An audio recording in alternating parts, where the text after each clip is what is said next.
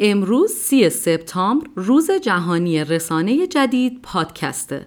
اگه نمی‌دونی پادکست چیه، باید بگم یه جور رادیوی شخصیه که به سلیقه پادکستر ساخته میشه و محتوایی که تولید میشه دقیقا همون چیزی که هست رو بازگو می‌کنه.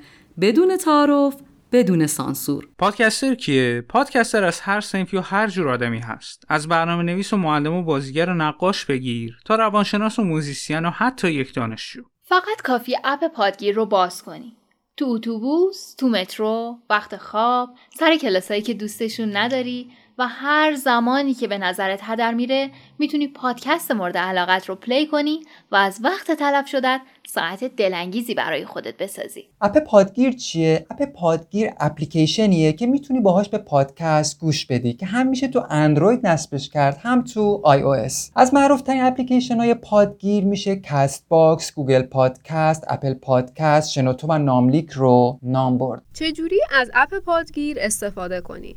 فقط کافیه اسم پادکست مورد نظرت رو توش جستجو کنی و به اپیزودهاش گوش بدی. البته خیلی خوب میشه که پادکستی که دوست داری رو دنبال هم بکنی و نظرت رو هم در موردش بنویسی. ما پادکسترهای فارسی داریم تمام تلاشمون رو می‌کنیم که باعث اتفاقات خوب برای شنونده هامون بشیم. باعث پیشرفت آگاهی رشد.